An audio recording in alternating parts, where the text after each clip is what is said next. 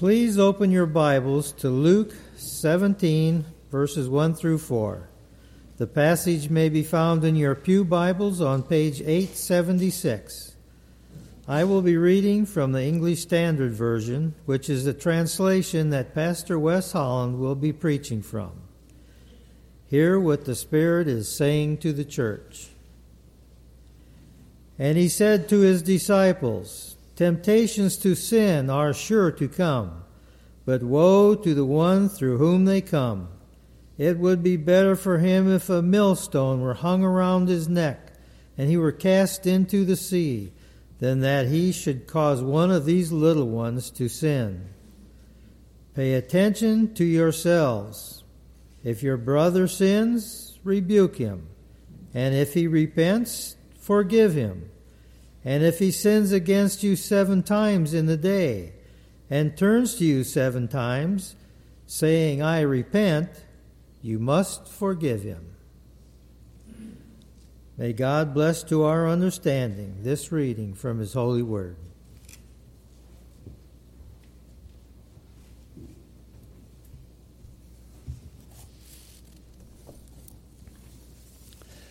Let's pray. O Lord our God, I do pray that you would open the eyes of our hearts. I pray that you would speak to us by your word and your spirit. Lord, make us more like Jesus. We ask in his name. Amen. Well, this past few weeks, we've um, been looking at the Lord Jesus uh, and what he has to say to the Pharisees in regard to their love of money, their love of self, and it's easy to say, go get them, Jesus. But uh, this week, Jesus pivots in his teaching from addressing the Pharisees to addressing uh, the disciples and um, Sorry, I'm just opening my Bible. Uh, addressing uh, disciples and their ongoing temptations to sin. So, uh, our Lord Jesus in this passage deals with particulars. Therefore, inevitably, the applications are going to be direct, especially regarding temptations where Christians generally struggle. So I wanted to alert you to be ready. Uh, it's clear that Jesus has turned his attention to his disciples because in verse 1 we read, and he said to his disciples. And if that were not clear enough in verse 3, he says, If your brother sins against you. Uh, he does not say if the Pharisee sins or if an unbeliever sins, but if your brother sins against you. So he's speaking to a group of believers. Jesus is not doing any evangelism here in this passage. He is dress, addressing a group of believers, and he is addressing them with the assumption that they are sinners who will have ongoing issues, ongoing struggles with sin. He assumes that his disciples will struggle with temptations. You see that in verse 1. That we might be liable even to tempt our fellow believers to sin. Again, verse 1 going into verse 2. He assumes that others will sin against us. Verse 3. And that they may sin multiple times against us. Verse 4 And we must be willing to forgive them every time. Which Jesus implies that it might be difficult for us to do. I've said many times before, and I will continue to say, a church must see itself as a hospital for sinners. Each of us should consider ourselves doctors and nurses in this hospital while simultaneously knowing ourselves to be the most needy of patients. Doctors, nurses, patients, all at the very same moment. This goes for every one of us, including your pastors, including your elders, your deacons, we must be extending grace and compassion and encouragement to each other while receiving grace, compassion, and encouragement. And with all hospitals, sickness and germs are spread around no matter how much disinfectant we might use. So it is a guarantee that because we are all sinners, we're going to be sinning against each other. Don't be surprised. James says, Brothers, this should not be. But it does happen. Somebody is going to sin against you. It's inevitable. It might even be your pastor that sins against you. And if that happens, I would refer you to verse 3 where Jesus says, Pay attention to yourselves. If your brother sins against him, or if your brother sins, rebuke him. And if he repents, forgive him. And I hope that I will have enough grace from God to repent. See what I mean? Jesus' passage here, verses 1 through 4, is very direct. And the key passage here is found at the beginning of verse 3. He says, Pay attention to yourselves. And there's an exclamation point. You are a sinner who faces persistent temptation to sin. Verse 1. Jesus says it's inevitable. Therefore, pay attention to yourself. You're a sinner who might be liable to tempt uh, one of God's children to sin.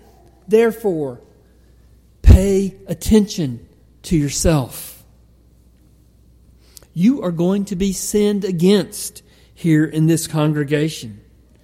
And you may be well tempted to return sin for sin. Therefore, pay attention to yourself. You may be sinned against multiple times uh, by your brother or sister in Christ. Therefore, pay attention to yourself. You may unintentionally be offending your brother or sister in Christ. You may be the offender who sins against others multiple times. Therefore, pay attention to yourself. Jesus, here in our passage, is telling us as his disciples to take heed, to be wise, to be watchful how you treat each other in the church. You are responsible to help others in the church in their walk with Christ. I heard yesterday a great testimony of how the choir helped a fellow choir member as she was going through a difficult trial. And I just think that's beautiful. And that's what the church should be doing. Looking outside our own interest.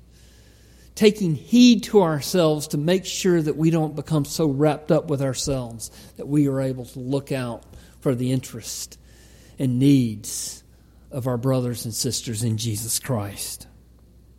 The first point that I want to make this morning is that you must pay careful attention to yourself because temptations are inevitable. I already made this point when I said that our congregation is a hospital for sinners, but I need to be a bit more specific. Jesus says, verse 1, he said to his disciples, Temptations to sin are sure to come. As Christians, we belong to Jesus. He is the true vine, we are his branches. We have been forgiven of all of our sins. We have been reconciled to God. We have been adopted as his dearly loved children. We've been born again so that we have a new nature that loves God. We even have God the Holy Spirit who occupies our soul, but we remain sinners our condition as sinners makes us liable to still be tempted by all kinds of twisted desires that live inside us. And we will stumble and fall more often than we would like to admit. If we ever lose sight of the fact that we are wretched sinners, if we ever lose sight of the fact that we are liable to every temptation, we will shut ourselves off from the grace of God and we will become an ugly, self righteous stench in God's nostrils. Believers in Jesus Christ, brothers and sisters in Christ, we are all sinners. Never lose sight of that fact. We are dearly loved. We are forgiven. We're reconciled. But we remain sinners until the day that we die.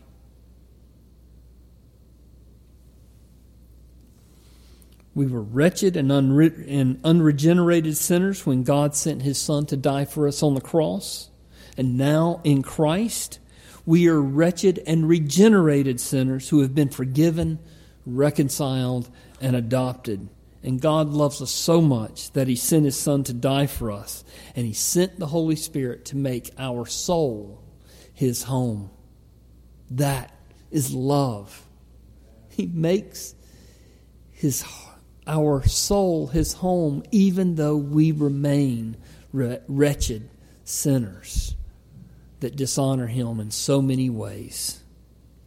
As Christians, you have what you need to overcome temptation.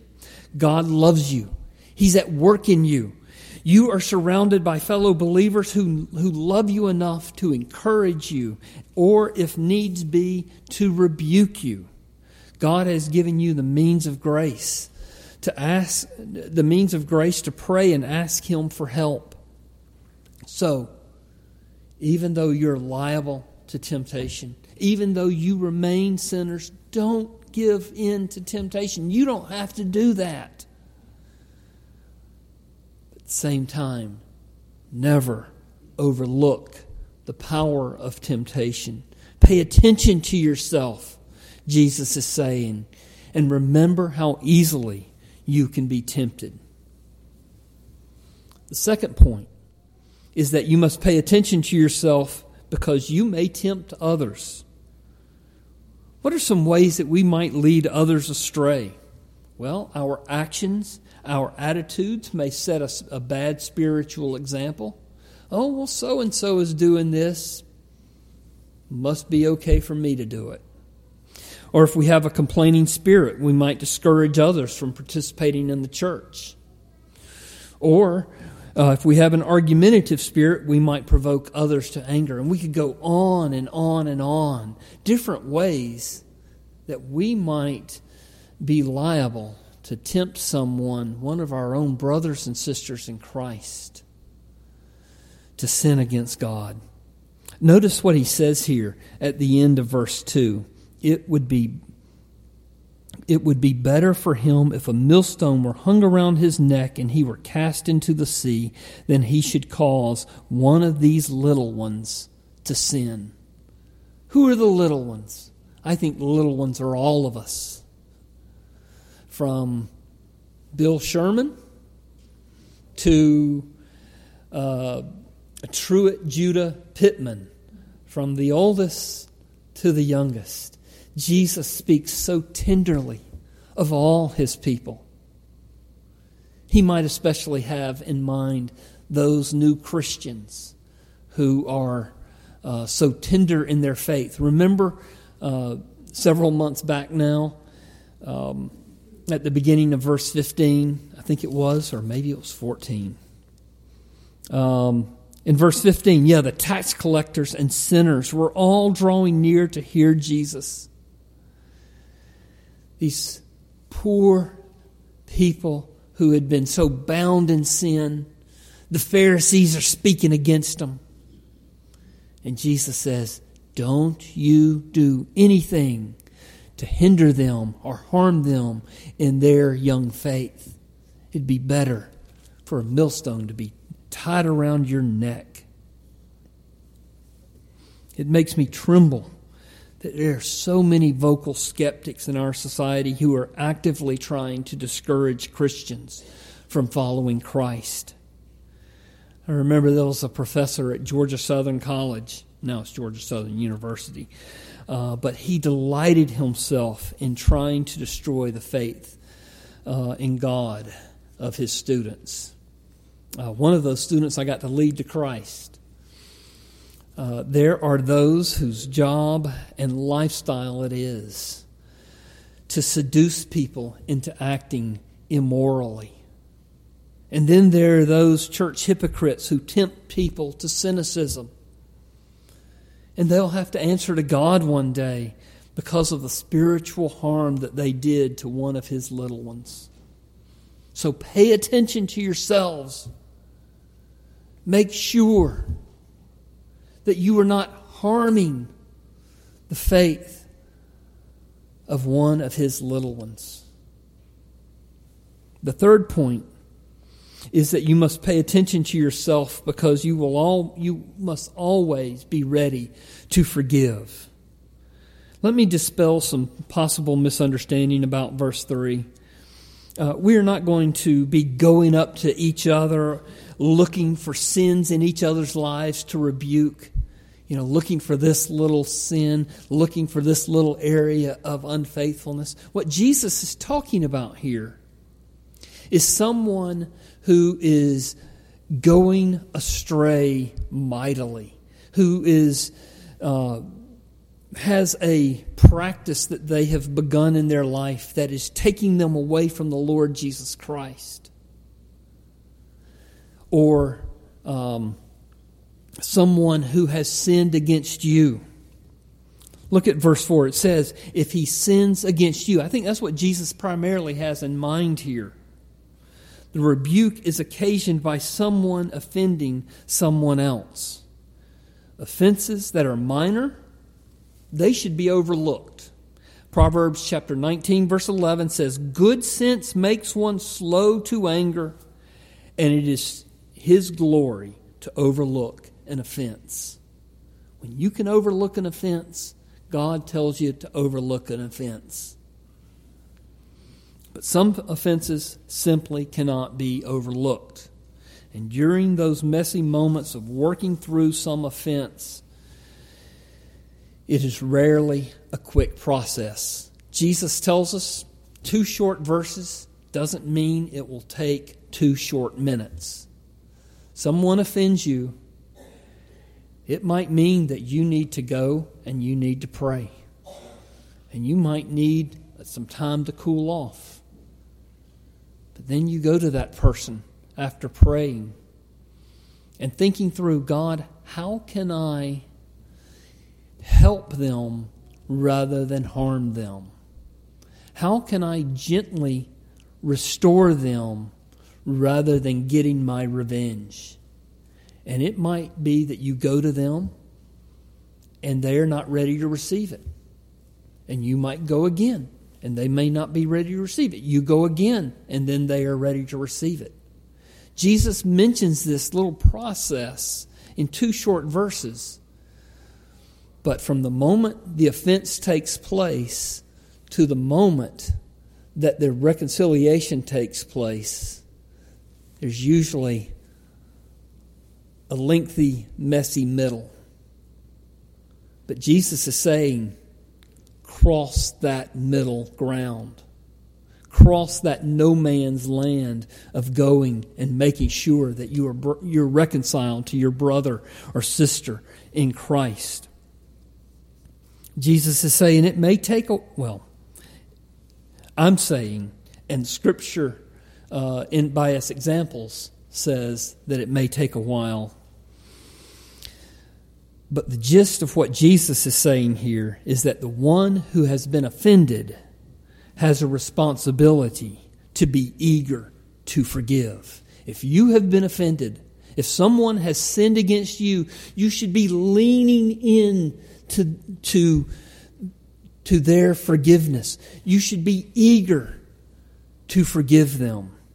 Jesus forgave his enemies who nailed him to the cross even before they asked.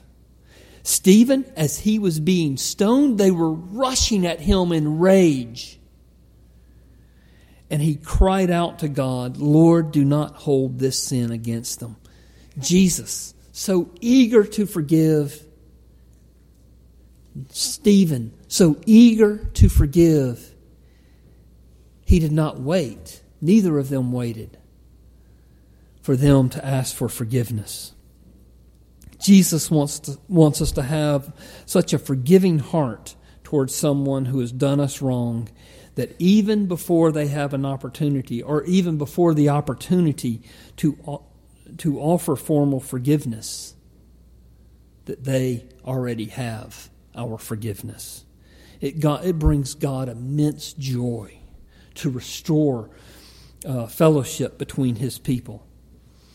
We are acting as His children when we are eager to forgive those who have wronged us. I'm reminded of Jeremiah 31, verse 20. Ephraim was one of the largest of the tribes, and they were very wicked.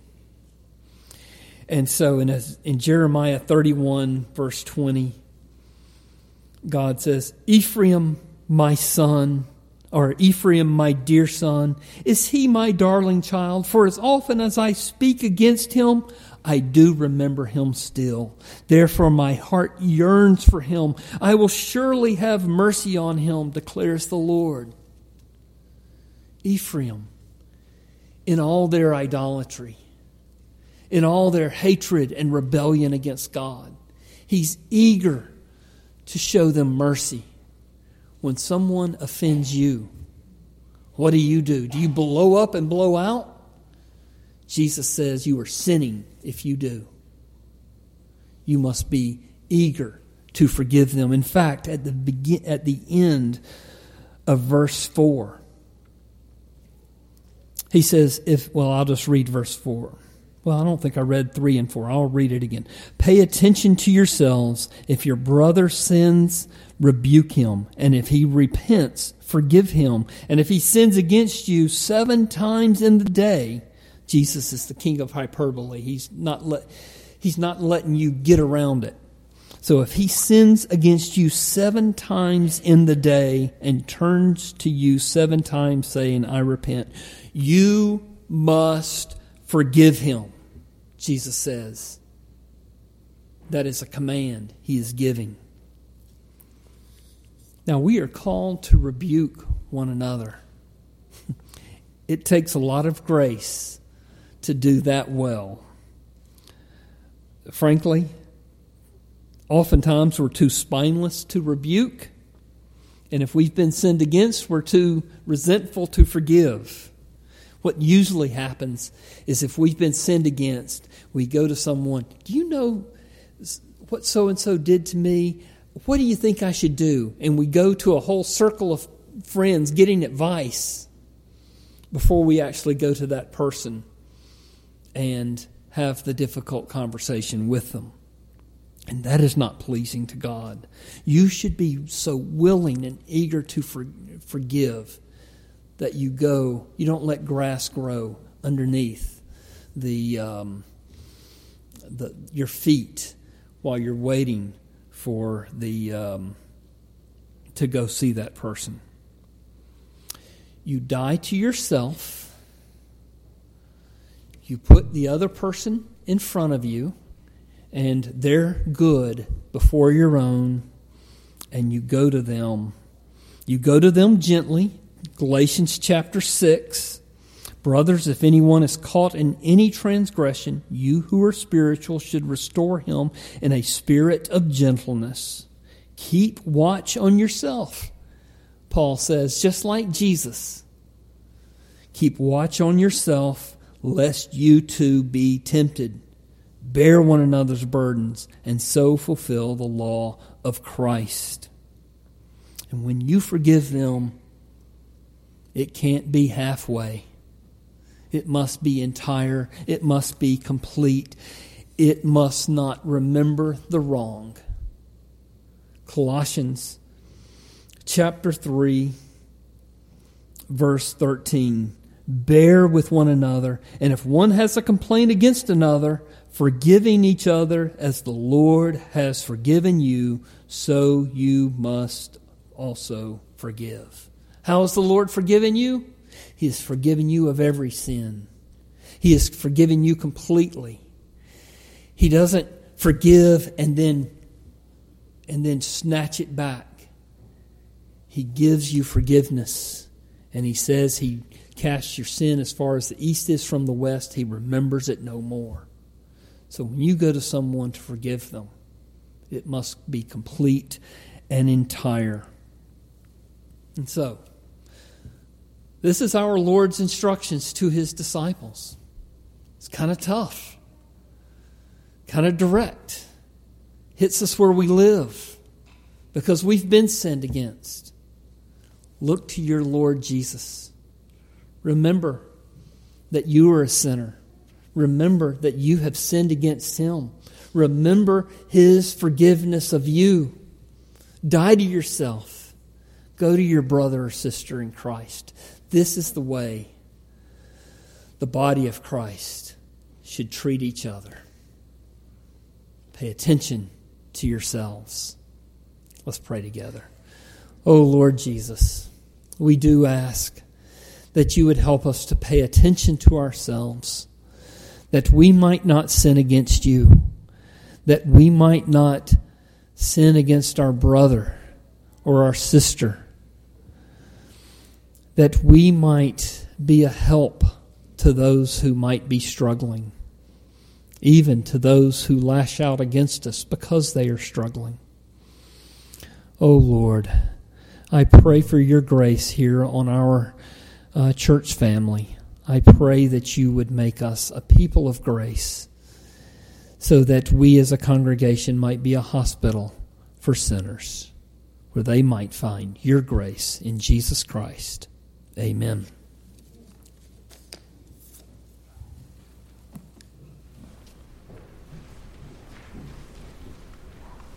Please take your